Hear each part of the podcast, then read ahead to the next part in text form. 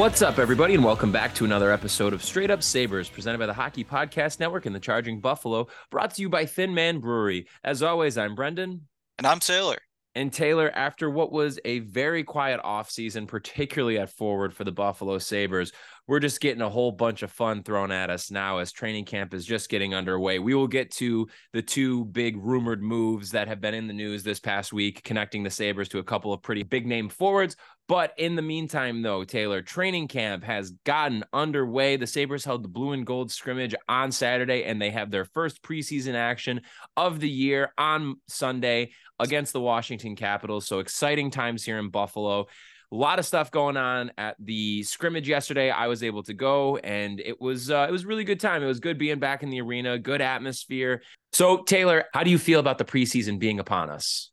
I'm excited. Yeah, there's there's genuine position battles, but there's there's so many guys I want to see that I know aren't going to be making the team right away, but are going to be part of the future. So it's just going to be so cool to see these young guys. We've talked so much about the five or whatever recent first round pick forwards, maybe six of them if I'm counting wrong there's there's just so many guys that are like, yeah, they're going to Rochester, but let's see how they look here. Like, let's say JJ Peterka in 2021. Wow, he looks great. He'll probably be ready for the NHL next year. Oh, lo and behold, he was. So I'm excited to see all those guys and maybe even be surprised by some people that I haven't, you know, been thinking about because there's been so many top first round guys. I'm, you know, that that come to uh, front of mind for anyone who's excited for the preseason. Maybe there's someone else out there who's going to surprise us. And hell, maybe there's a uh, a big Lukas Rousek preseason upon us. Wow, you you've always been a big Rousek guy. That is for sure. I love saying Lukas Rousek, so does I, have a good ring to it. Yeah. So, but you were at the scrimmage they had this weekend. Uh, so what what were your observations there? Yeah, I, there was a few that really stood out to me. I think for one, a guy that's been a big topic of discussion this offseason is, of course, been first round pick Zach Benson, and he was able to get some time pretty much playing the entirety of the scrimmage with Tage Thompson and Jeff Skinner. And I got to tell you, Taylor, he looked like he fit right in with them.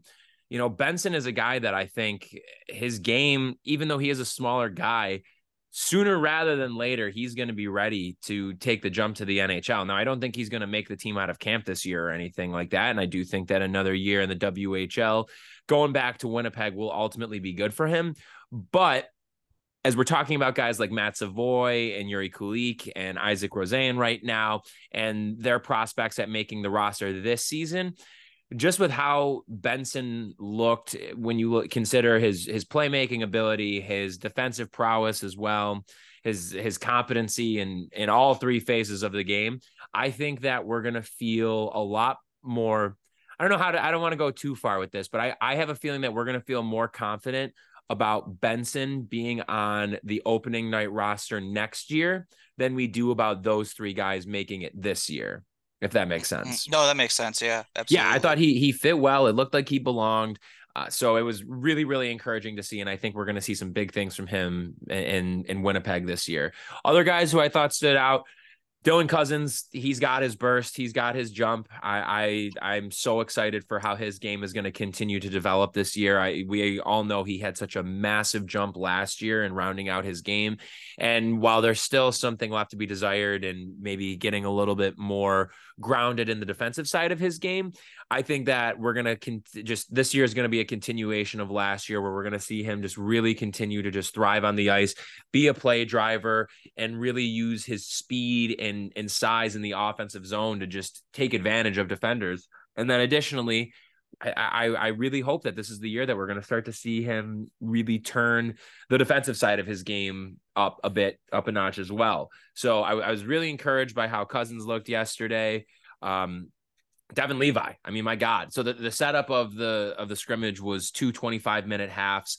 Levi and Comrie played the first half, and then UPL and Scott Ratzlaff played the second half. And it was, I mean, Levi was great in there. Eric Comrie was was definitely solid as well. But there were some moments where, again, it's it's it's barely even the preseason yet, where he was maybe a little bit out of position. But Levi, on the other hand, though, it, it was more of the same of what we saw from him last year. It was it was poise, it was it was control of his body, it was just like his athleticism just shining and being on display, his ability to track pucks. It was it was excellent. He he was great. Um, you know, a lot of guys were, of course, like I said, if not all of them, were shaking the rust off a bit and just starting to get back into game shape. And as far as Levi goes, he was it, it, looked like it was just exactly what we saw down the stretch from him last year. So that was really, really encouraging there. Some other guys that I wanted to point out, somebody that completely off the radar, but I wanted to just give a shout out because I thought that he made a few good plays and I'll get into the specifics of it. But it was 2023 seventh round draft pick Norwin Panocha. Okay, he's a defense. Really? Yeah, man. I, I is he was... the one with the crazy um like team photo? It was him. Yeah, he he was the one with the crazy photo. So oh, already so he's a fun guy. Good vibes already. But there were a few plays. So I had went with our our pal Denis, who of course was a, a, guest host on the pod before. Him and I are splitting uh, season tickets this year, and so we got to go test out our seats, which was great. But there was a handful of plays, man, that his ability with the puck on his stick in the offensive zone along the blue line to just find open passing lanes and being able to make reads that like if his first read isn't available he just knows where to go with the puck and there was just a couple of plays where it's almost like how we uh, like Ryan Johnson and the things we like about Ryan Johnson, where there's like a little bit of like a fluidity to his game, and he's got good skating. And when he's has the puck along the blue line in the offensive zone, he's able to make just these very simple yet effective passes.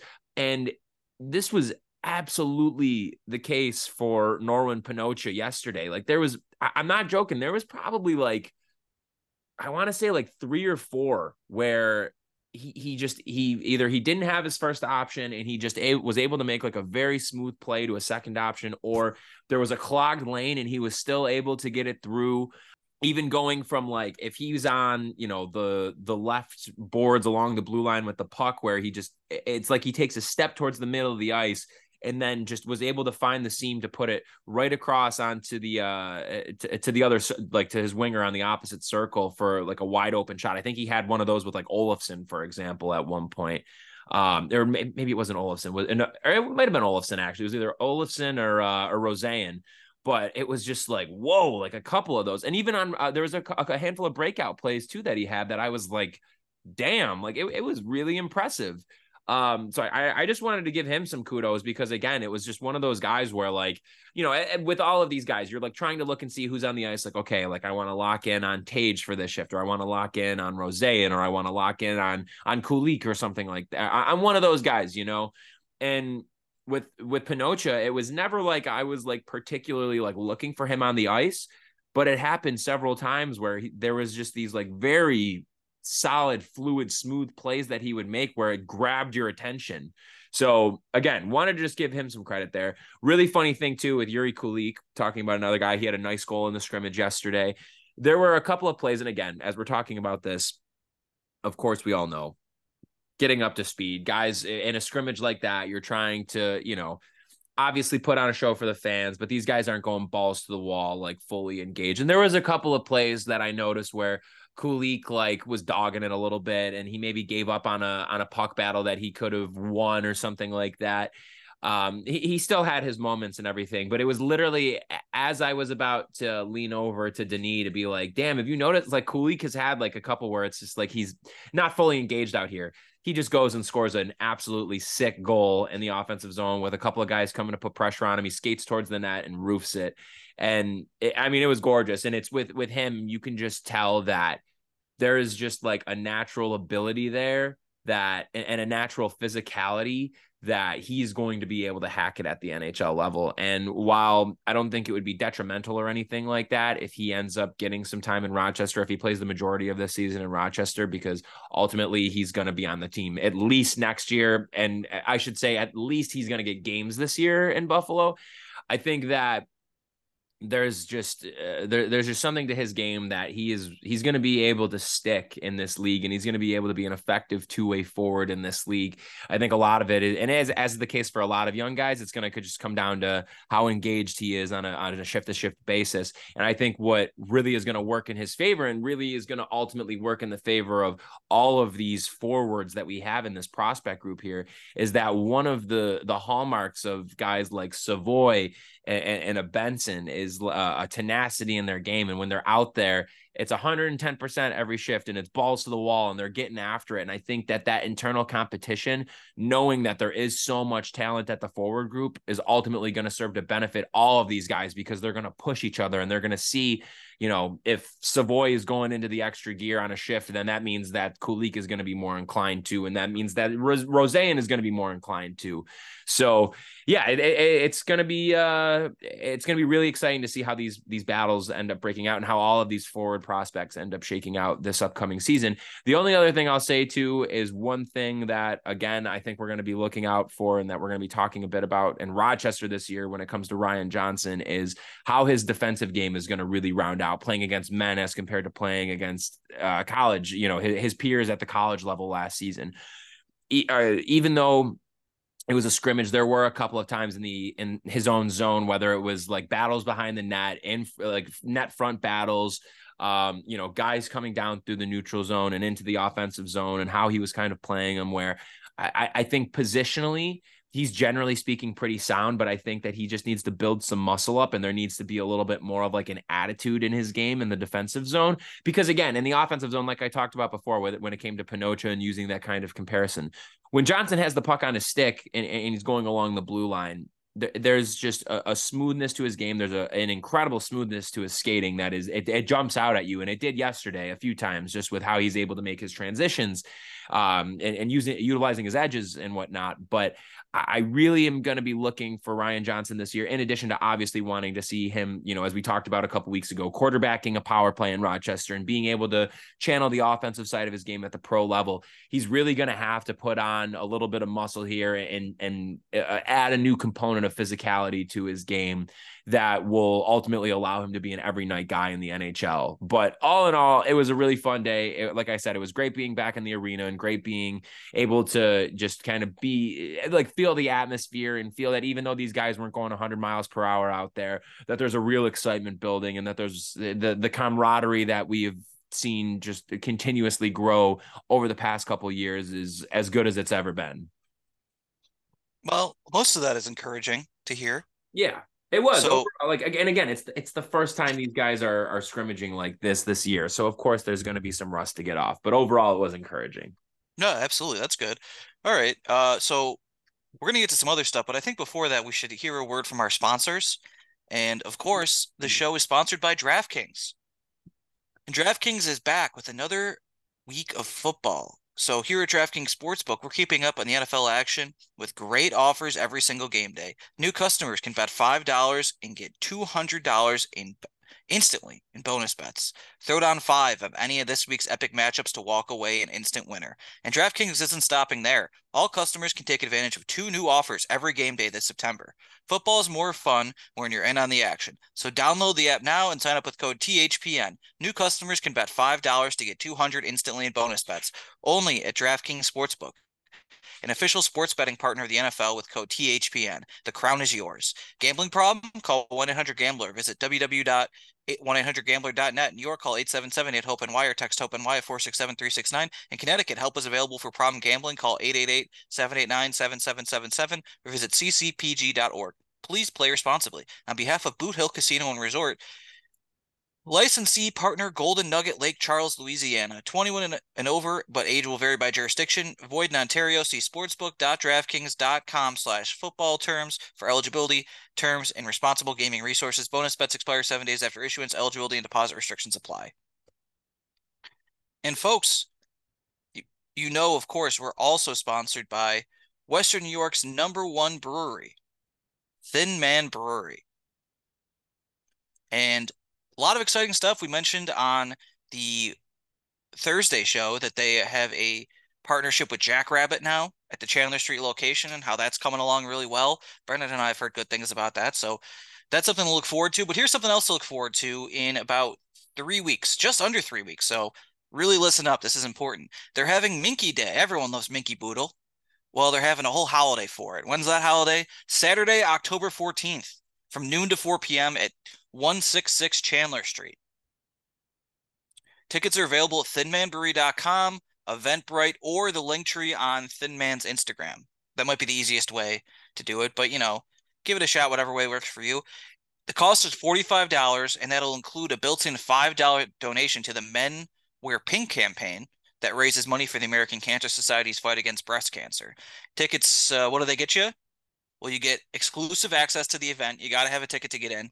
You get a Thin Man glass. You get one seven ounce pour of each Minkey Boodle variant. So there's going to be four variants this year made by four different breweries. There's going to be live music from Olmsted Dub System and Spooky Steven. That sounds fun. And if you get there early, between noon and 1 p.m., there's going to be a Minkey Boodle Mimosa bar. I can't even believe how good that sounds. So, participating breweries uh, w- will each have one Minkey Boodle variant brewed, which Man has already teased them on their Instagram. So go check those out. We've mentioned them as well. They they all sound really good. Uh, and they're never available in the local market. So you'll only be able to get these variants at Minkey Boodle Day. So they will be coming from Tripping Animals in Miami, Grimm Brewery in Brooklyn, RAR in Cambridge, and Atrium in Louisville, Kentucky. So those are the those are going to be the partner breweries for the the events. But yeah, sounds like it's going to be a great time. I don't still, like I said, I'm going to be coming back from um, a nice Ireland, England, Scotland swing to see, well, to do a lot of things, but also the Buffalo Bills will be there. So I don't know if I can make it to Minkey Boodle Day or if I will be in a jet lag coma. But honestly, I wish I could. It sounds like the like the coolest thing in the world. Sounds awesome. But that's not all that's going on at Thin Man Brewery. Like I just mentioned, the Bills are playing in London two weeks from when I'm saying this, less than two weeks from when you're listening to this. And Thin Man's got a plan for that too. So they say, out of sheer excitement for American football in London, they teamed up with a London based Hackney brewery to come up with Buffalo Crossing. It's a 7.4% hazy IPA with notes of pineapple, dark citrus, sorry, dank citrus. Excuse me there. Misread that. And melon. So it's in cold storage across the North Atlantic right now. So it's making its way across the ocean. Now, more on that soon, but hey, if you're going over there, something to consider.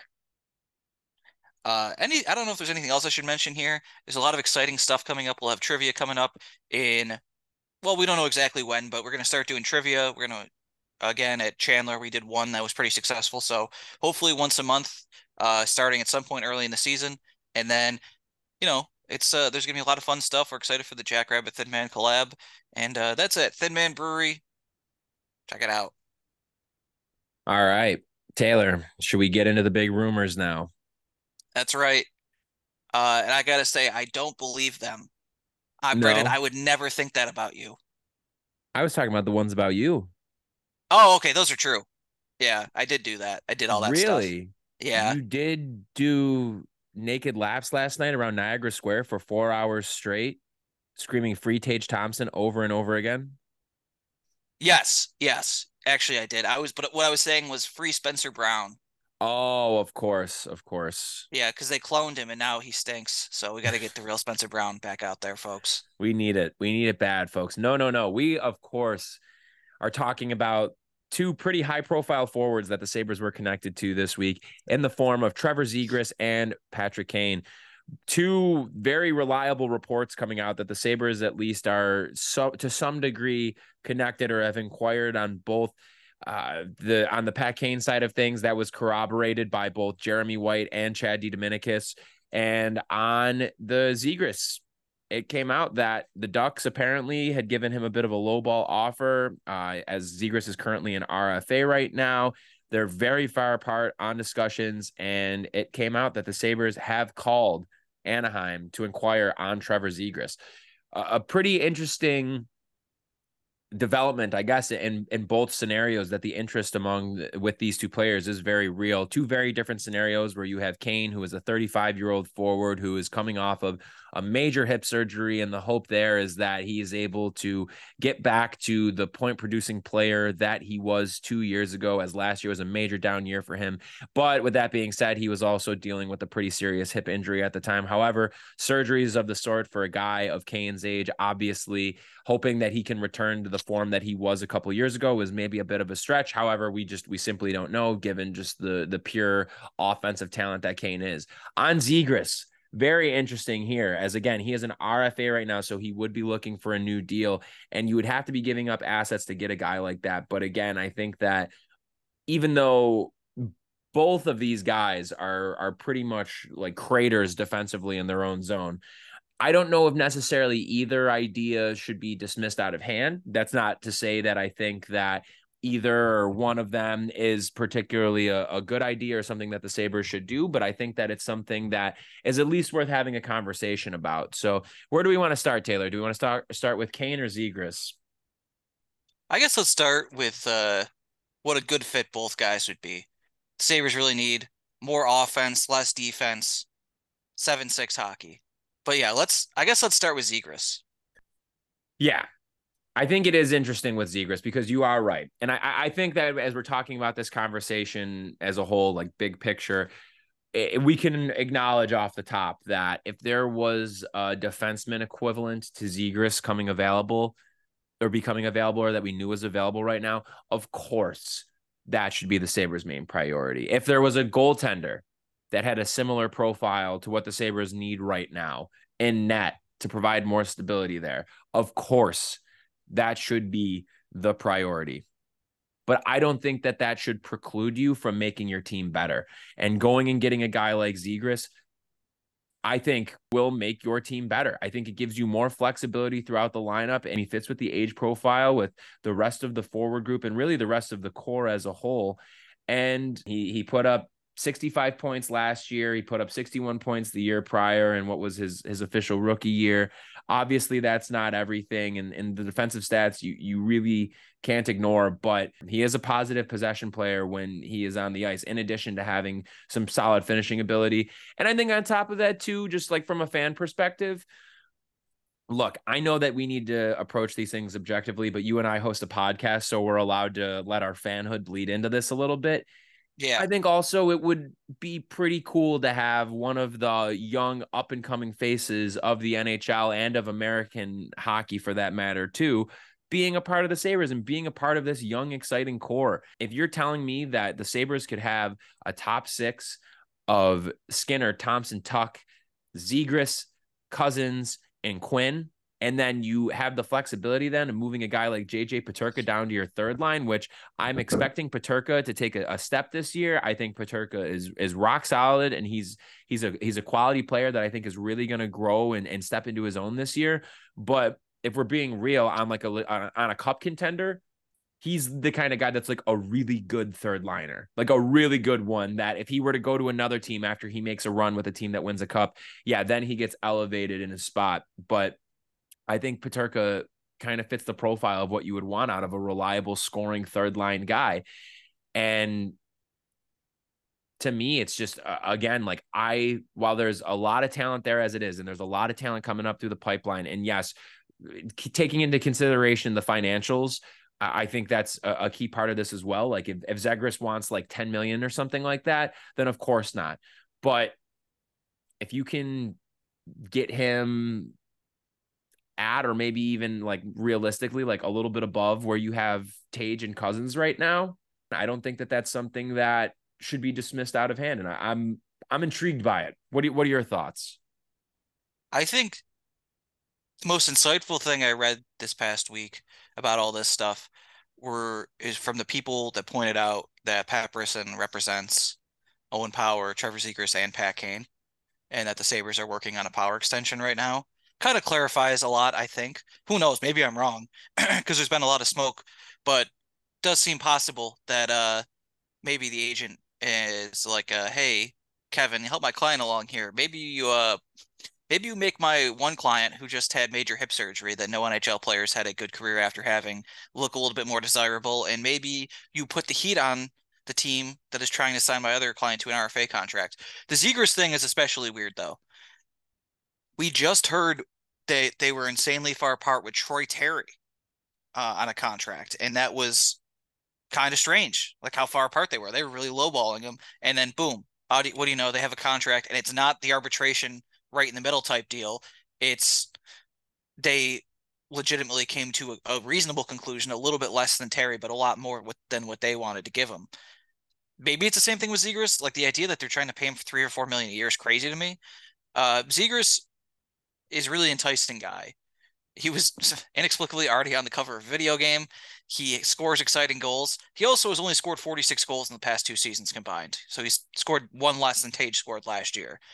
And he's young, so you're you're betting on him getting better and the talent's there, but there there are some not red flags in terms of him being a productive NHL player. There's some red flags in, in terms of him being a star.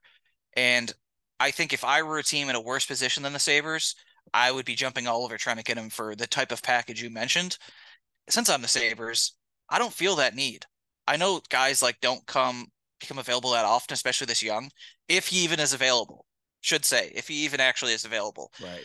It's a little bit of a concern that he is such a negative defensive player and also doesn't score that many goals yet. And like I said, the you're if you're an NHL GM and you trust your scouting staff and you trust the people you talk to, you should have an idea of whether or not you think he's going to get better or what kind of player he's going to develop into. You don't have a crystal ball, but you're supposed to be good at that, better than I am.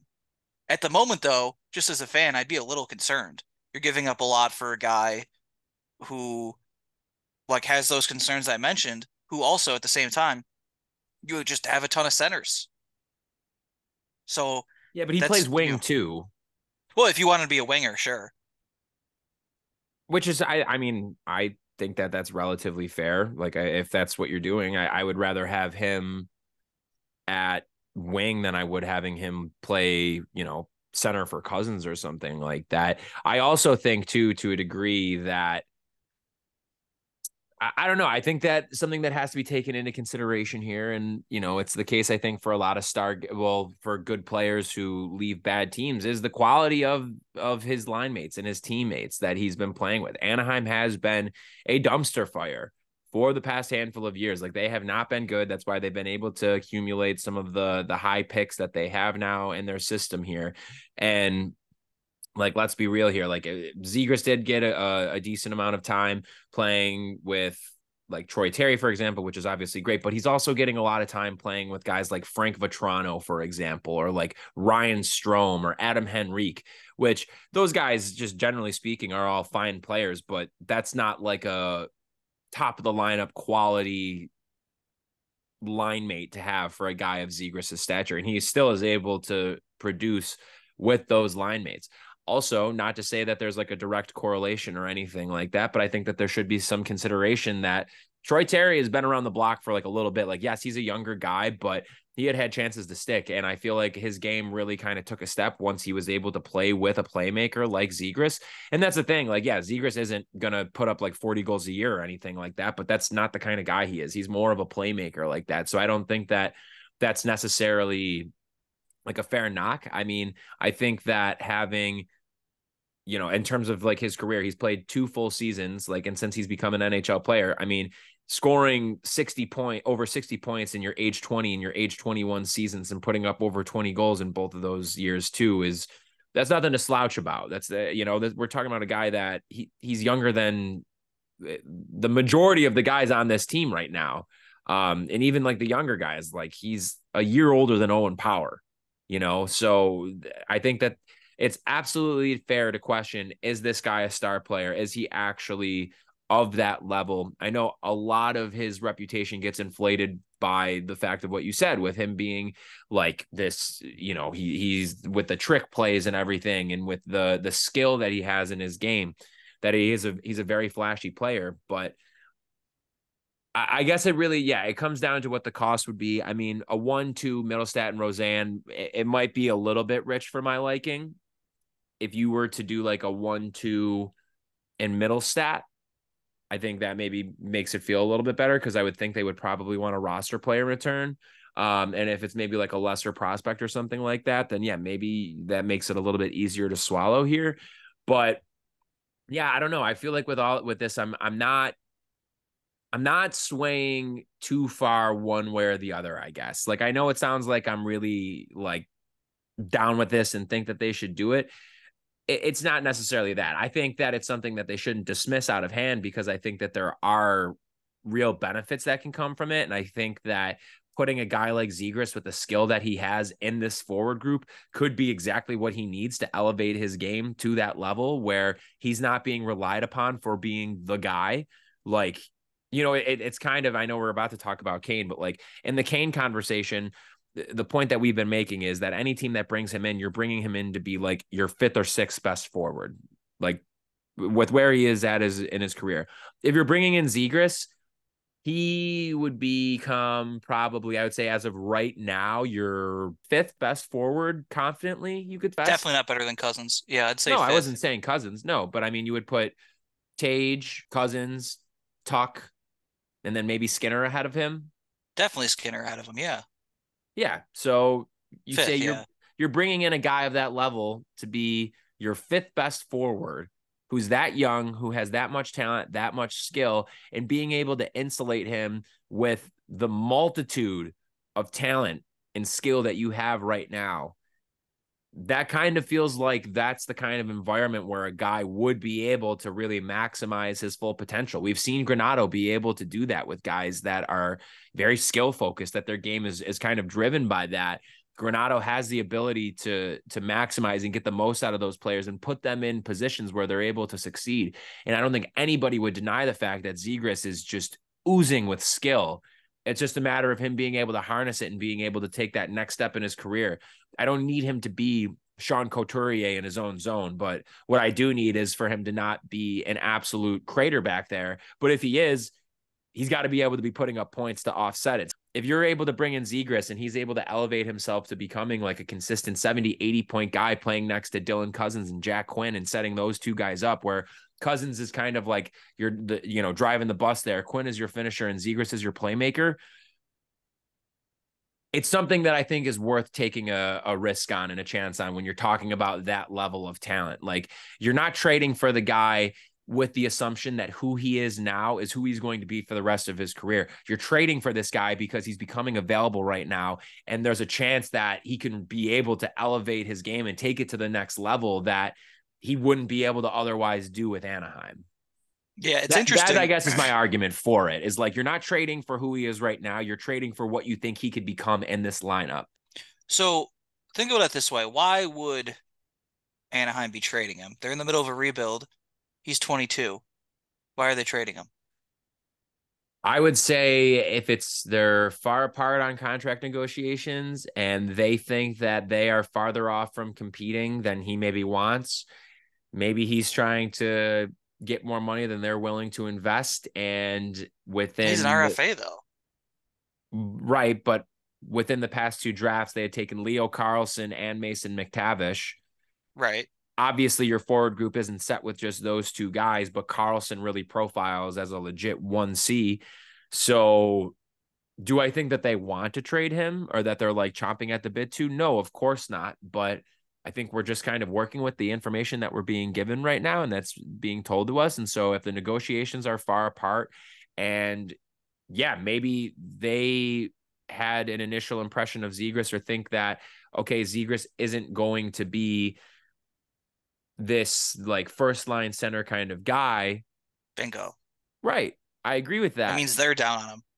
Right, but just because a guy is not going to be a, a, franchise first line center doesn't mean automatically that like there's no value there. And if you're Well- bringing him in here, you don't need him to be that. Anaheim kind of needs him to be more than what the Sabres would need him to be.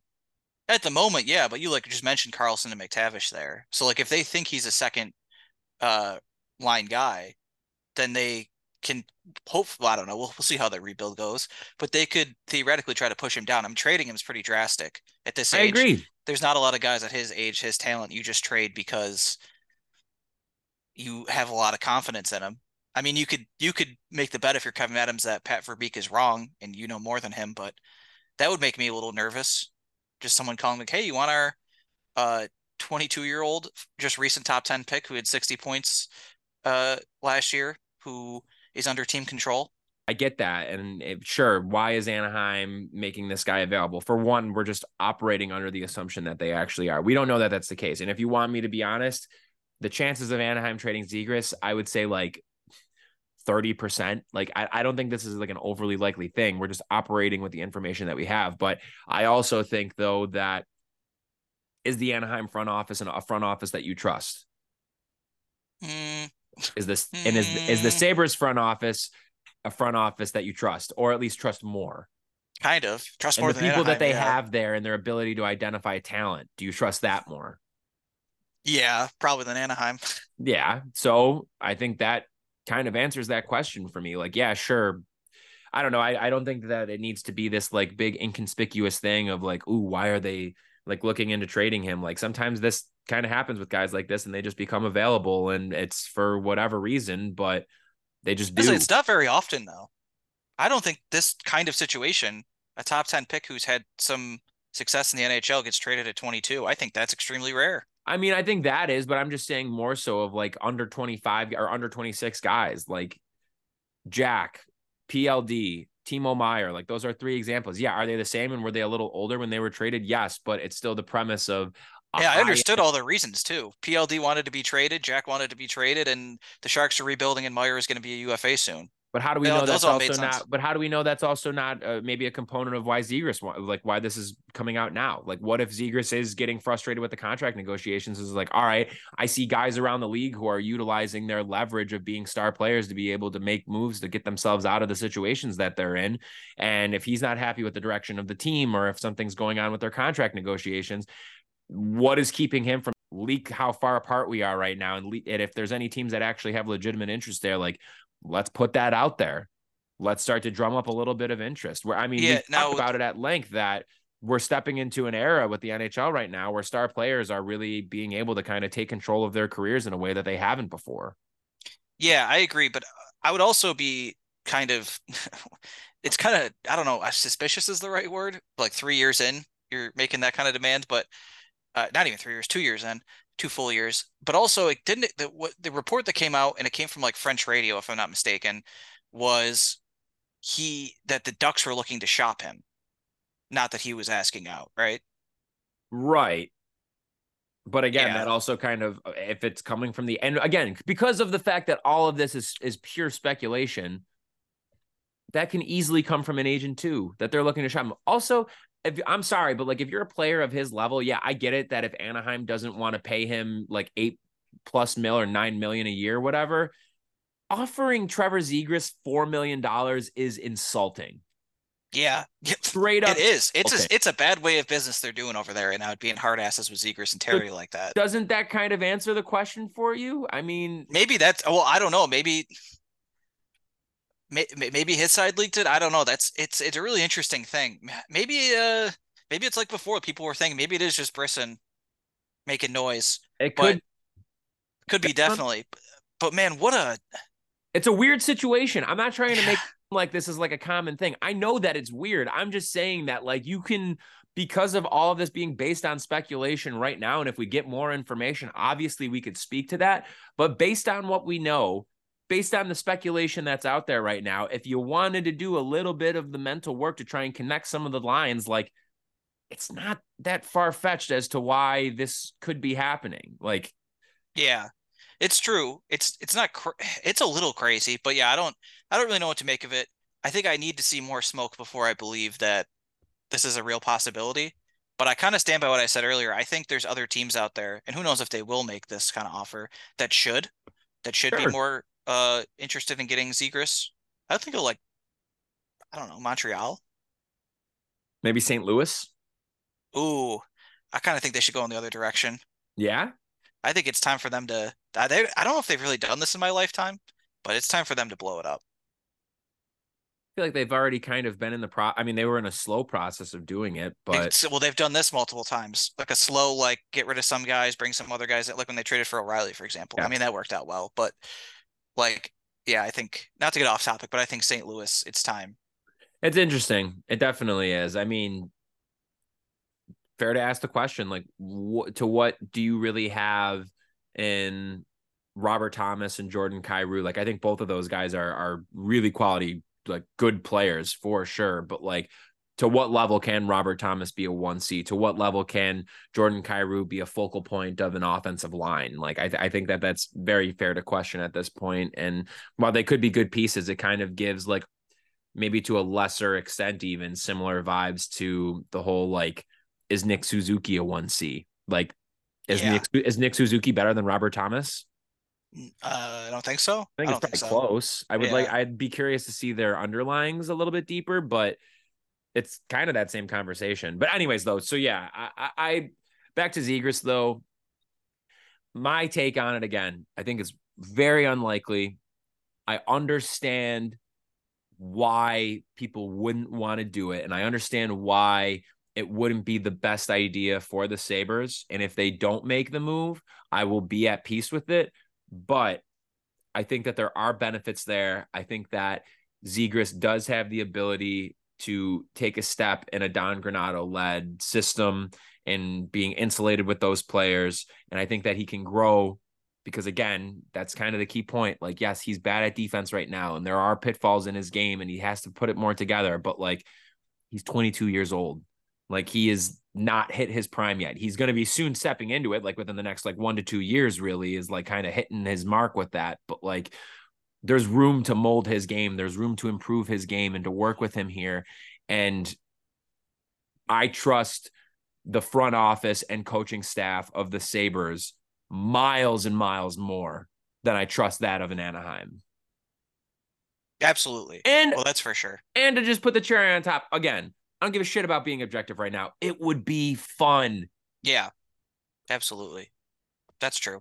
Uh speaking of fun, Oh, let's have less of it. let's let's let's talk about it. Pat Kane, folks, legitimate smoke there now. Like it's it's real. As we had said at the top, Jeremy White's secret Sabres source had reached out to him for the first time in a while to confirm that the interest is real. Chad DeDominicis said that he has had recent conversations confirming that the interest is real there.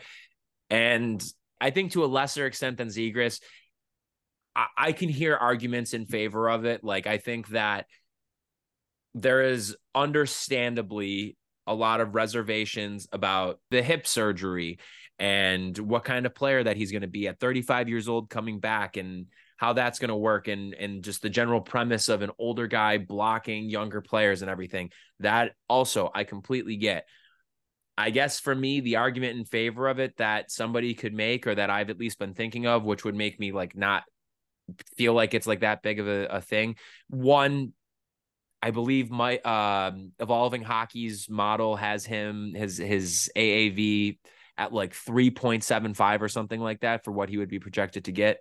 That is a drop in the bucket for what the Sabres have at their disposal right now. If we're talking about a one year deal here, I think in addition to that, it's pretty undeniable that the hip issues were affecting him last year. Like he was saying as much during the season last year. It's been a big thing in the offseason here. We've been hearing it a ton ourselves, and, and it, it was a big deal for him last year. And yes, there is a absolute argument to be made also that like the defensive side of his game, bad, straight up bad, one of the worst defensive players in the league. And you make that move with the belief that you are going to get a guy that's going to be able to make up for that with his offensive contributions, and especially if you're able to play him with more of a defensive forward.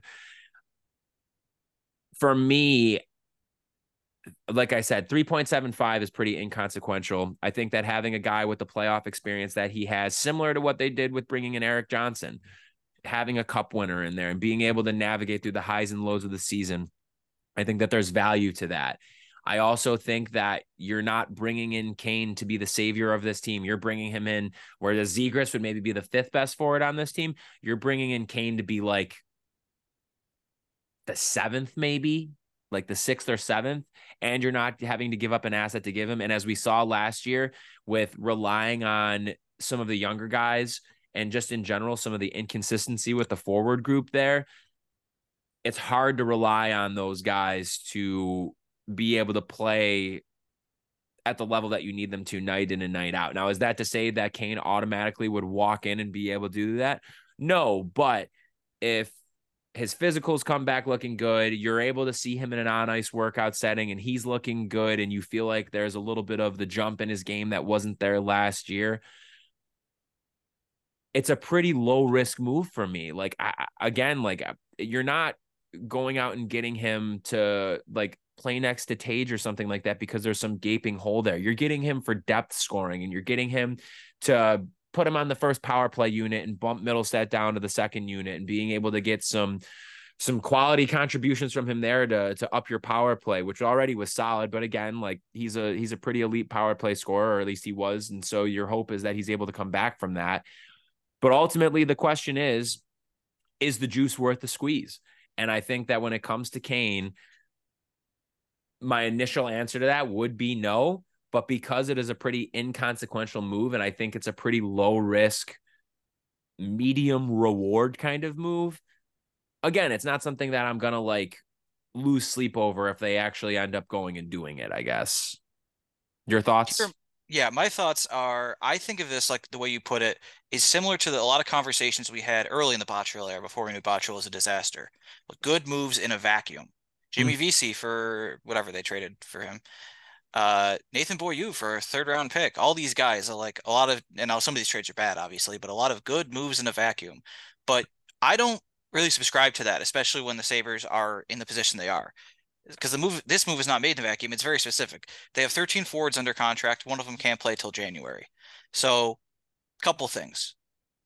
First of all, you got to replace someone. Kane's got to be replacing someone. And there's two main guys people have talked about him replacing Quinn until he gets back. So, we'll start with that one. Quinn's supposed to get back basically early January. Kane is not starting the season. We don't have a date when he starts we have he needs at least another month mm-hmm. before he signs somewhere and gets practicing with a team, which puts us, you know, after the start of the season. But that's an at least. That's not a definitive date. So you'd be signing Kane in that case to replace Quinn for less than half a season, and maybe even less than that. That's one thing. The other thing is, uh, well, that obviously in that case that's going to be a weird thing because where's he going to play after Quinn's gone? Well, people brought up the second guy replacing Olofsson. Well, that's not that easy to just say you're to Pat Kane, you're going to replace Olofsson. Hey, Pat Kane, who is only still playing, only still going through this strenuous rehab because he wants a chance at another cup, and you know theoretically because he wants to play. You're going to replace Victor Olofsson. You're going to replace the guy we scratched down the stretch last year for every important game. You're going to replace the guy who barely plays at even strength, the guy who played less less overall than Kyle Okposo last year, less at even strength than Zemgus Girgensons. You're going to replace that guy. And down the stretch, it got worse. Like you look at his minutes at the end of the season, guy's playing 11 minutes a game. Like he had a big stretch in the middle, the middle third of the season where he's playing well. He got actually a lot of minutes. After that, it was couldn't be more clear. Granato doesn't trust Olofsson. So let's say if Kane's not here, Olofsson's role this year is he's filling in for Mittelstadt. Well, Mittelstadt fills in for Quinn. I think is going to happen. Yeah. And then when Quinn comes back, if they're pretty healthy, I think he's going to be either in the box or on another team. He's he, replacing that. So then you come to the other issue you mentioned, where you you proud accurately said Kane would be like the seventh best forward. I think overall that actually, despite what people might think, is kind of true at this point. So he, I don't know if there's a reason to play him in the top six, and then that gets tough. You're looking for a guy to shelter in the bottom six. Uh, that's kind of a burden. Like it's it's kind of the classic. You're not good enough to play in the top six, but you don't have the you don't have the necessary skill at this stage or production to play in the top six, but you don't have the skill set to play in the bottom six. Not that the bottom six guy has to be this specific kind of guy. So I don't know how well that fits. The the other things I want to hit on though, uh, a couple big things. One, the hip resurfacing. I've seen this over and over. People refer to this as he was injured last year and now he's not injured. Sorry guys, that's not what hip resurfacing is. Sure. If you think that, that's fine. I mean, anyone who's out there that like thinks that, I'm not saying you're an idiot because you don't know the exact injury Pat Kane has. I'm just saying look into what hip resurfacing is. Go to the hip resurfacing Wikipedia and read about the surgery he got. And like, I know what you're thinking. We've come a long way medically, especially for athletes. I don't know if everyone watched Thursday Night Football this week. They talked about what happened to Brock Purdy's elbow and how they fixed it in a short time to get him ready for the season. There's really strong adhesive tape in his elbow right now. That's actually true, which is insane. I don't know if it's there permanently, but hip resurfacing. It sounds scary because it is. It's a surgery that the average age of the person who gets it is in their 50s. Like it's it's not a surgery you just you like it's not like getting an ACL repaired these days where it's like good as new or a broken ankle or anything like that. Or even, you know, Tommy John in baseball has become great for that, really reliable. It's not like that. It's a surgery for middle-aged men who are hobbled after it. Not hobbled like you can't walk, but hobbled in terms of you're not the same guy physically. You you know, you're you're you're a part big important part of your body changed. So anyway, like I said, you might think like, well, it's an NHL player, it's the best of the best, and we're in 2023, things are getting better. And there's not really that much evidence of that from the NHL level. I mean, I'm sure he'll be able to live a normal life outside of hockey. I'm not saying he's like got something to worry about there, but as far as I know, and anyone can tell me if there's someone I'm missing, there have been four guys besides Kane before him that got hip resurfacing and attempted to play again. Mike Sillinger, who had such a tough tough time rehabbing that he just decided to retire. Ryan Kesler, who was just unable to play again, hasn't been able to come back. He also got diagnosed with Crohn's disease. I don't know how much how relevant that was, but he he got hip resurfacing and never saw him again. Ed Jovanovski got hip resurfacing and was so not the same guy that Florida waived him and no one ever signed him again. And Nick Backstrom last year, who I actually think is a great comparison. Uh, I don't know if you agree, Brendan, but Backstrom, different skill set, but you look at this guy. He's been a star. He was a star when he was young. Uh, kind of brought him was a, a part of bringing a moribund franchise back to relevance. Cup winner, but a star for 15 years. Thousand point scorer. Declining slowly, but still pretty good in his 30s. Boom, age 34 season. Terrible because his nagging hip injury. Gets a hip surgery. Kane, what happens? Unknown. Backstrom, not good last year. Actively pretty bad about a half a point player, slow, not good in his own zone. A big part of why Washington all of a sudden is pretty bad rather than a consistent playoff team. That's it. Those are the guys. There's no like, oh well, this, it worked out for this one guy. It hasn't yet. So it, we should be saying here, Kane would have to be making history. Certainly possible, but that's that's a thing. We can't you're just banking say, on a lot. Like you're banking on a lot for it to work. A- absolutely, of course. And that's before I get to this point. Uh, I don't know how much his hip was bothering him before last season, but I I think people look at the thing like, oh, he played on a bad Blackhawks team two years ago at 92 points.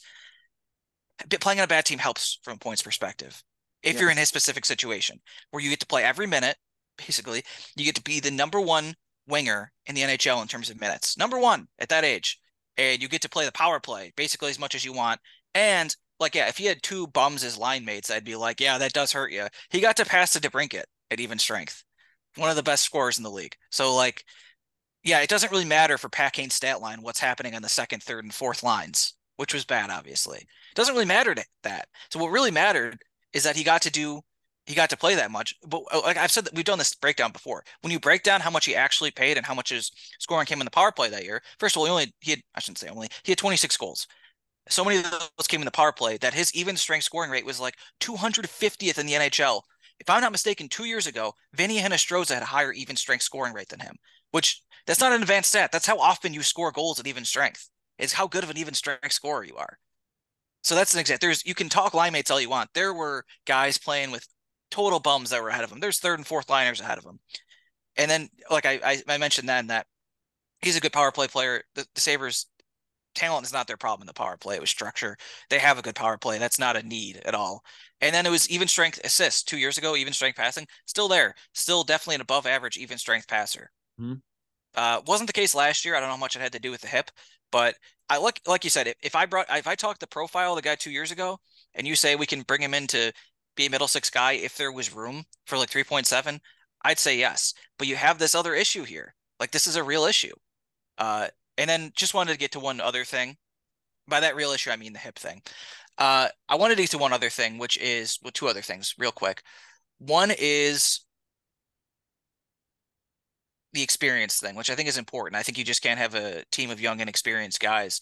But I think the idea that that would be so necessary that you have a three-time cup winner, I think that's when the experience conversation starts to get kind of silly. Like Erik Johnson, what he's gonna that, that Bo's only won one cup.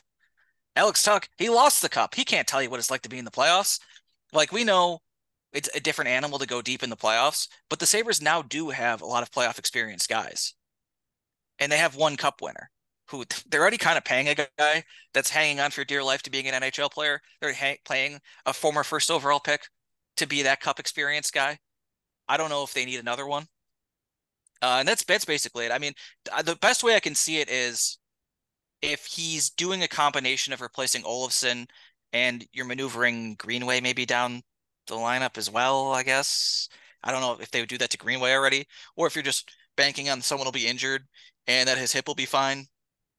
Um, that's the thing though. Getting at the hip, I don't. Do you have to bring him in for practice and look at how he skates and shit? I'm sure like, that there's probably going to be private workouts or something, and that's the thing. Gotta like, be right. The how he looks in these workouts will preclude all of the other conversations when it comes to fit, when it comes to the locker room, all of that other stuff. Because if the front office goes and watches him skate, or they bring him in, whatever the the lookout or the the setup of that would be, and he just looks like he did last year, or he looks like even like I guess like moderately serviceable. I don't think that they make the move, and they shouldn't make the move, obviously. But if you are watching him on the ice and it's like, okay, this guy has a little bit of his pop back that he didn't have last year, like very visible that like it's not a Backstrom situation or anything like that, then yeah, I think you can absolutely at least consider all of the other things. But that is like your baseline. Like if you if you watch him and he does not have that jolt that you're hoping for him to have, and again, that's asking a lot at 35 years old, then it's a non-starter. You don't even bother having the conversation in the first place. So that's really what it's going to come down to. And that's kind of, I guess, my whole point with it is that I feel as though it's an inconsequential, generally low risk move if the physicals come back and he looks good and you're happy with how he looks. I think that also with all of this, it speaks to how Kevyn Adams in the front office view the forward group right now. Like I think that there's not a it's not a coincidence that it, it's kind of weird with like the timing of everything right now, but that the Sabres have been connected to two forwards as the season is just starting here. Like I, I don't think that that's a coincidence here, and I think that maybe to at least some degree that speaks to how they feel about the forward group right now, or like the bottom half of the forward group, I should say. I think the other side of it too is there's two two other sides of this coin. Could there be better options out there that you can go and look to? To potentially fill this this void or whatever they may think. But on top of that, could Rosén or could Kulich step in and give you more value in that slot than what a 35 year old Kane coming off of a surgery could give you? And if you feel like that's the case and you can, then again, there's no sense in even wanting to have the conversation. Just see what you have there internally first. And they may even get that opportunity too that may be what they're operating out of right now. Like if Kane isn't able to like because we already know he's been skating for a month or two. Like I think he was back skating earlier than what was initially reported. If he if we're looking at like November or December, for example, for him to be back on the ice, the Sabres have the luxury right now of being able to roll out Isak Rosén and play him on the third line or put out Jiri Kulich out there on the third line see what you have there. See if these guys can stick because then you don't have to worry about it. Like this isn't there's a connection happening right now, but like this is not something that's going to happen before the regular season starts. I think it would be baffling and shocking, completely shocking if that was the case. So the Sabres have that benefit right now. Like you don't have to do this right now, but you may not even have to get to that point in the first place if one of these guys stick or if you feel like, wow, like we're putting Mittelstadt up on the second line. He's fitting in there. And, you know, Krebs is able to step up on that third. But I'm telling you right now, that third line is looking ugly. Like having the conversations about this stuff, like that's that's really the thing for me. It, it's not about Kane and it's not about Zegras. It's about how that third line looks. And until So what do you what, what do you you're saying the third line, what exact combo are you talking about? I, I think the way that the depth chart is kind of shaking out right now, and maybe this is presumptuous, if you're looking at Greenway, Olofsson, and Krebs as your third line, I do not feel good about that at all. I I agree. And if uh well, I don't know about the Zegras thing, but I think a way to looking at it is if you think reasonably, which I think I'm being kind of nice to him, that Pat Kane can be back in the lineup and effective by November 15th, you're basically six weeks away from uh, Olofsson disappearing, I think, and Casey getting dropped down to the third line, or Quinn getting Quinn starting out in the third line, and it'll look better in that case, right? Yeah. So, like at that point, I mean, it looks bad now. That we talking about? I mean, th- this is the case. We saw this last year. And not that you have to be like married to this, but like every point clearly matters here, and whether it's you get to November or something like that, like we're still talking about half a season, Jack Quinn will not be on this team. He will not be yes. on the ice with them. Yeah. I don't feel good about that at all. And again, this I, I, I bring this up too because of the fact that this front office and this coaching staff seem invested in really giving Greenway a shot. I personally don't fully believe in the player there. And I think that they gave up too much for him, especially when you consider comparatively. I think it made sense, at, like you said, like in a vacuum where it's like, okay, uh, Granato has experience with him, and maybe you know he was in the doghouse in Minnesota, blah blah blah. The forward group as it is right now is not I, I think where it needs to be to be able to actually like make the step in the run that they need to. That could be a completely different conversation a year from now when all of the the first rounders that we've been talking about are maybe a little bit more equipped to step into these new roles. But as it is right now, like I don't have an overwhelming amount of confidence in that third line. The fourth line, I, I it's it's fine. Like they're they'll be fine. They're going to keep their heads above water. They are going to not be like getting caved in, uh, you know, when they're on the ice defensively because you have quality defensive guys in in Girgensons, Jost, and to a lesser extent, Okposo. So that's fine. But you need to have some scoring on your third line there. And the big issue, whatever you want to call it, that we've had with not necessarily the handling of Krebs, but really Krebs being able to maximize his potential is who you're playing him with. And again, I cannot stress this enough. I'm not saying this in the context of, of going out and getting Kane or going out and getting Zegras, but like sticking Krebs with Olofsson and Greenway on your third line is not surrounding him with talent that's going to be able to elevate his game. It's it's surrounding him with people that he's going to have to cover for defensively and is going to have to do a lot of the heavy lifting at 5 on 5, especially in the offensive zone. Like Yep. I don't I, again, we don't know like is Peyton Krebs going to turn out to be like a play driver or something like that at some point. Maybe, I don't know, but not enough to the point now where he's able to carry those two guys around with him. And I think this speaks to the bigger picture of what we've talked about. I don't feel like, even though there's so much optimism and there's so much youth and there's so much talent, I don't think that this front office did enough this offseason. Oh, I, mean, uh, I agree. Yeah, to, to make the playoffs this year, absolutely. Like, eh, not at all. Yeah. I no, I, we've talked about that. I, I very much agree. I don't know if bringing Kane is the answer though, was like the issues I laid but out. I don't even know when he's going to be like, ready. But it, but it's the premise of it. That is my absolutely. this I I know like I'm trying to just like pose all of this as like seeing both sides. So I don't want anybody to like come away from this episode being like, oh, Brendan wants them to go get Pat Kane, or Brendan thinks that they absolutely need to make the Zegras move. I don't. I just think that they've kind of maybe it's not the best way of putting it to a lesser degree kind of put themselves in a corner here because they didn't do enough this offseason to address this. And so now we're 2 weeks away from the season starting and there's some real questions here in a year where you are not only expected to make the playoffs by like the league and taking this big step but like you have to. There is like this year like the last couple of years as we've talked about the growth and the development and everything I know last year was tough, missing the playoffs by a point, but you could still look at that year and be like, there are some real good to come out of that.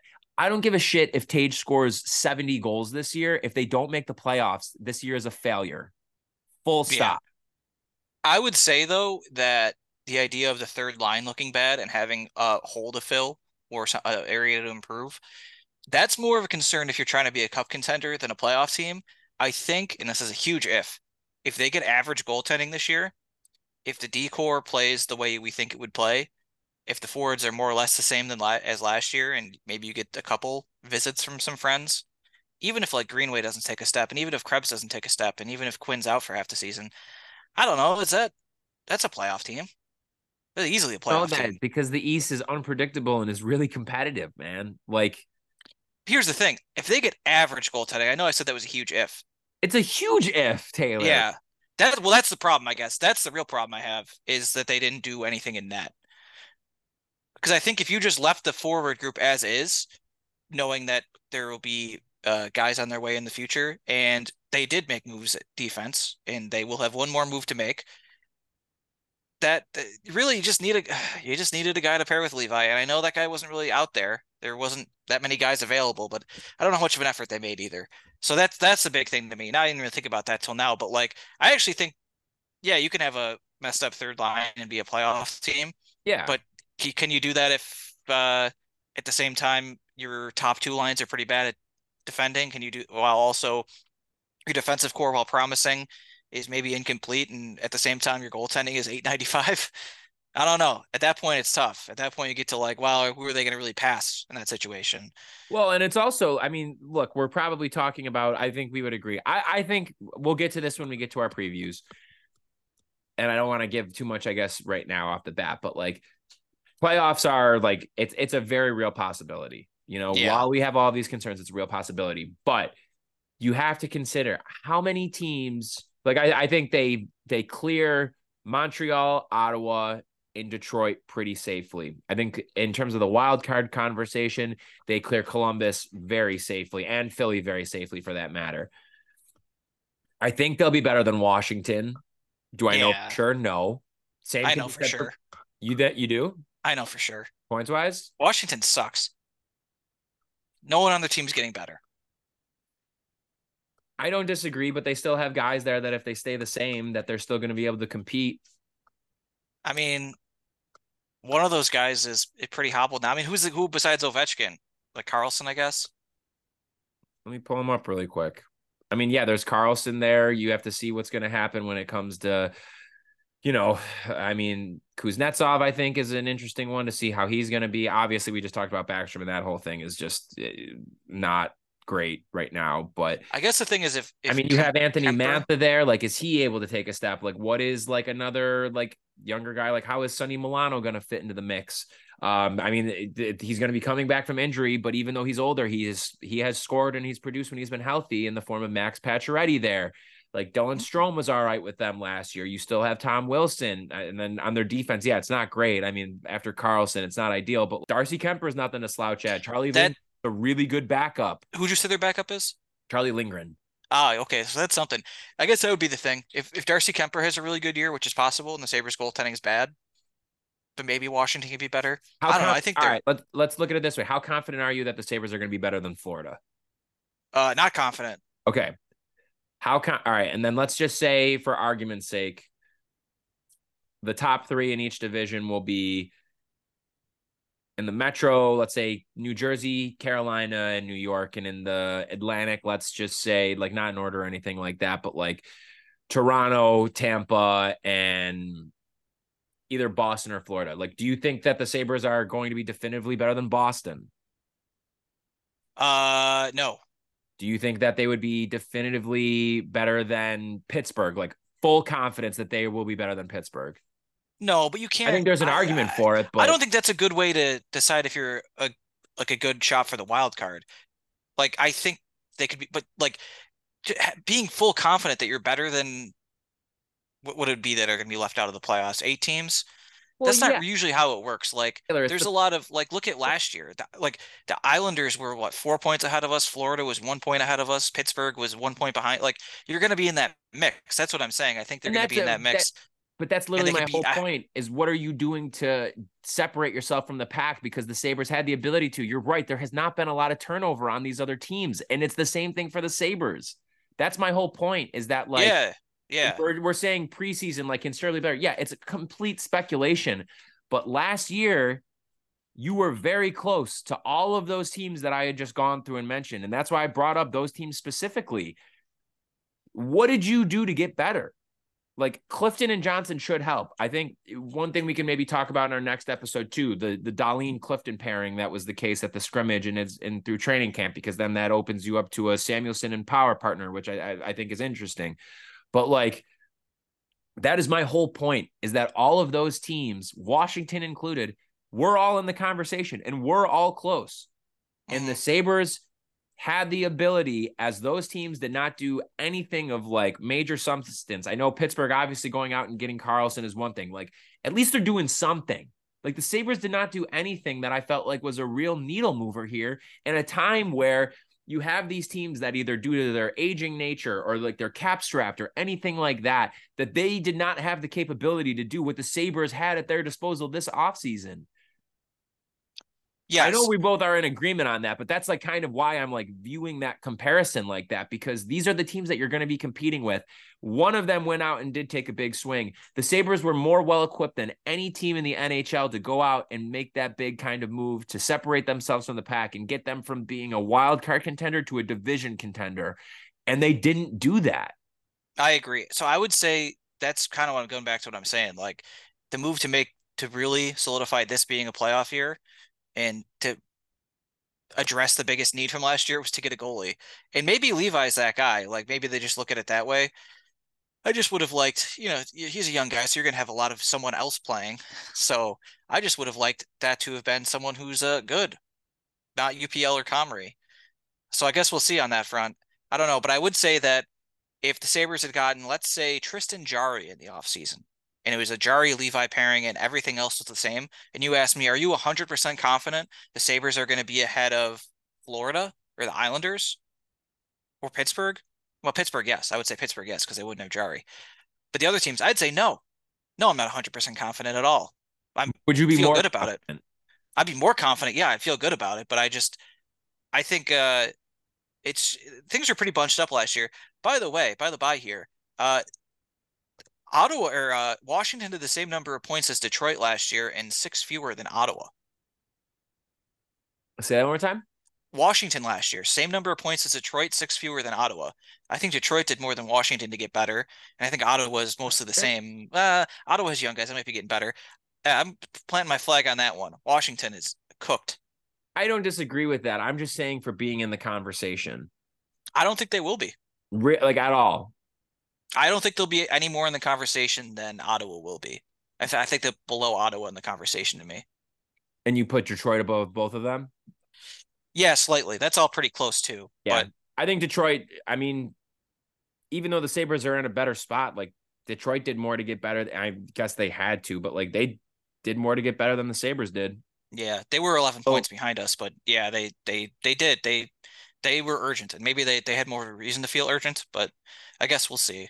Uh, would also like to note that Washington's this is insane to me. I would never have thought this. All right, Washington's leading scorer last year was Ovechkin, second Strome, third Kuznetsov. Nothing weird there. Their fourth leading scorer was Erik Gustafsson. Yeah, baby. 38 points. They can't score anymore. TJ Oshie last year had 35 points in 58 games. Yeah, I mean, listen, I'm not saying that I think Washington is going to like go on a run this year or something like that. I think eh, not like a spoiler or anything like that, but I think they're going to be third last in the Metro. Like I don't think they're going to be good, but I also don't think that they're in a position right now where they're just even though they are declining and I don't think that they're going to be a playoff team. I also don't think that they're going to roll over and I think that there is a gap between Columbus and Philly being at the bottom of that division and then Washington being that like third last team. Like I think Washington is closer to like the Islanders and Pittsburgh than they are to the other two teams, like to to Philly and Columbus. I disagree. Really? Well, let me tell you, man, they were only five points ahead of the Flyers last year. They really, and they weren't even bad in the first half. They really fell apart. And I know Carlson was hurt, but old guys get hurt. I mean, it happens. And I know, like, you know, like Oshie, none of those guys played as many games. They're not going to play 82 games, all of them. They're old. So I actually think, yeah, that if I had to look at cohorts in the Metro, like you look at the top three, Carolina, New York, New Jersey, obvious, like you said, Islanders and Pittsburgh after that. I think I and I think Columbus will be improved, not good, but they literally couldn't be worse. I think I have oh, you know, maybe Columbus could be worse. It's been a lot of shit going on there. But anyway, I, I mean, would have Washington ahead of those two teams, but closer to them. Yeah. What was that? I said they did make a couple of like bigger moves with like the Severson deal and then Provorov and everything like that. But I don't know. I mean, I just I don't think that you can really like discount the fact. And I'm not saying that you are, but like they had John Carlson for 40 games last year. They also traded Dmitry Orlov at the deadline too, which also negatively impacted. And I, I don't know. Maybe I'm being a little bit more bullish on them or a little bit more high on them than I should be. But like I said, I still think at least they'll be sticking around at least somewhat in the conversation. I don't think I, I think when all is said and done, they'll be like whoever the second wild card team is. I think there'll maybe be like three, two or three teams ahead of of Washington in that gap there, but I don't think that they're dead just quite yet. One more year and maybe that changes, but I think that there may be like a little bit of juice in there if Carlson stays healthy. Hmm. No. We'll see, but I don't disagree. Like it was bad. Gustafsson being your your fourth leading scorer is is bad. But again, like you only had Tom Wilson for 33 games last year as well. Uh, I mean, Anthony Mantha missed some time for them. That I don't know. We'll see, we'll see what happens. You know, we'll, we'll we'll see there. But again, I think it just goes back to the point of like it's not about Washington, it's about what the Sabres didn't do, and that's kind of why we're having like these considerations for these conversations in the first place. True. Any last thoughts you'd like to share, Taylor? Watch Theater Camp. It was good. You did like it. Good. I saw Yeah, your it's pretty funny. uh, your uh, Letterboxd uh, on Instagram that you had posted of it. It was solid. Uh, and uh, what's the other thing? Mm, go Bills. Go Bills. Yeah, we're gonna have some some big updates on Thursday's episode because allegedly uh, Taylor Yvonne and I are having a wing eating contest during the Bills game today. Should be a great time. Going to be really exciting stuff, folks. Well, Taylor, do you have any last thoughts you'd like to share before we sign off for the day? Any recommendations? Uh, besides Theater Camp, Haunting in Venice, surprisingly good. Really? I you know what? I saw you had uh checked that out. I wanted to ask. So you actually did enjoy it? Yeah, I didn't really like um the the other two in the series, Murder on the Orient Express and Death on the Nile, but Mhm. Haunting in Venice was uh was good. Oh, it's the Very same solid. series, is it really? Yeah, the Her- Hercule Poirot series with Kenneth Kenneth Branagh. Uh, I so I saw Death on the Nile, but I I so that's why I, I know the kind of like murder mystery vibe obviously was similar. I didn't realize that those movies were connected at all. Oh, that's interesting. All right, I'll have to give it a give it a check out. Tina Fey in a serious role seems kind of interesting. Interesting is a good way to put it. Um, also, it just I, I'm not going to spoil it for anyone, but oh my God, the revelation in it, hilarious. I loved it. Like They did a great job. like actually hilarious or like they it was bad hilarious. No, uh, uh, hilarious might be the wrong word. It's just it's cool. It's a cool revelation. All right, cool. I'm into that. Well, I uh for my recommendation, I'm gonna go with a band. So as I had said last episode, or as we had talked about, I should say, I was in Denver last week. I had went to Red Rocks to see Arctic Monkeys perform. Great time. Highly recommend Denver and going to Red Rocks. It absolutely lives up to and exceeds all hype and expectations for a venue of that historic nature. So highly, highly recommend. But I want to recommend their opener. They're a band called Fontaines DC, and they are from Ireland. Boy, can you tell from the lead singer, but they're really cool. It's kind of their their music and their lead singer is kind of like a blend of both Oasis and Blur. Like there's a lot of like Brit pop driven kind of upbeat, catchy songs. And the lead singer, I mean, it's it's crazy. He's like has like the voice of Liam Gallagher from Oasis, but has like the singing style of Damon Albarn from Blur and Gorillaz. That kind of like very like attitudey, like staccato-y kind of uh delivery, like very energy driven. And then he also very much has the kind of like deeper nasal kind of voice of Liam Gallagher, I guess a bit, but very very cool. We had actually they were the opener when we had saw them Taylor in in Toronto. Um for that show we had showed up late. I think they only had like one or two songs left by the time we actually like got to our spot Yeah. venue. So we really didn't get to properly uh watch them and and assess them and everything, but we got to Red Rocks early and it was a blast. I I I really, really enjoyed the set. So if you're looking for some new music, check out Fontaines DC. They have a an album that they put out, I believe, either this year or last, within the, the past year or so, called Skinty Fia. And uh, I really enjoyed it. So check them out for something a little different there for some some new tunes. With that being said, everybody, hopefully the next time you'll hear you'll be hearing from us, we'll be coming after a Bills win and along with some Sabres preseason wins as well. We'll be back with a brand new episode on Thursday, everybody. But in the meantime, make sure you're checking out both the presenters of this podcast, both the Hockey Podcast Network and the Charging Buffalo.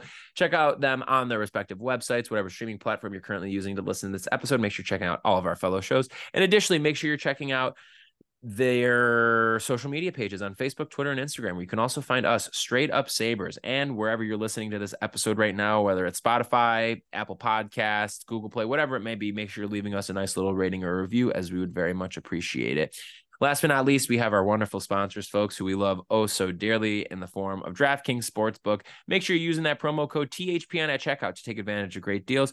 And additionally, make sure you are, of course, stopping over to Thin Man Chandler slash Jackrabbit Chandler when that eventually opens up. But you can go to anywhere where you buy your beer and make sure you're picking up some of those delicious Thin Man beers, whether it's for a Bills game day or now that the Sabres season underway and you want to be a sicko and pregame some Sabres preseason games, make sure you're picking up some Thin Man beers, folks. You will not regret it. Once again, we'll be back with a brand new episode on Thursday, everybody. Thanks so much for tuning in. This has been Straight Up Sabres.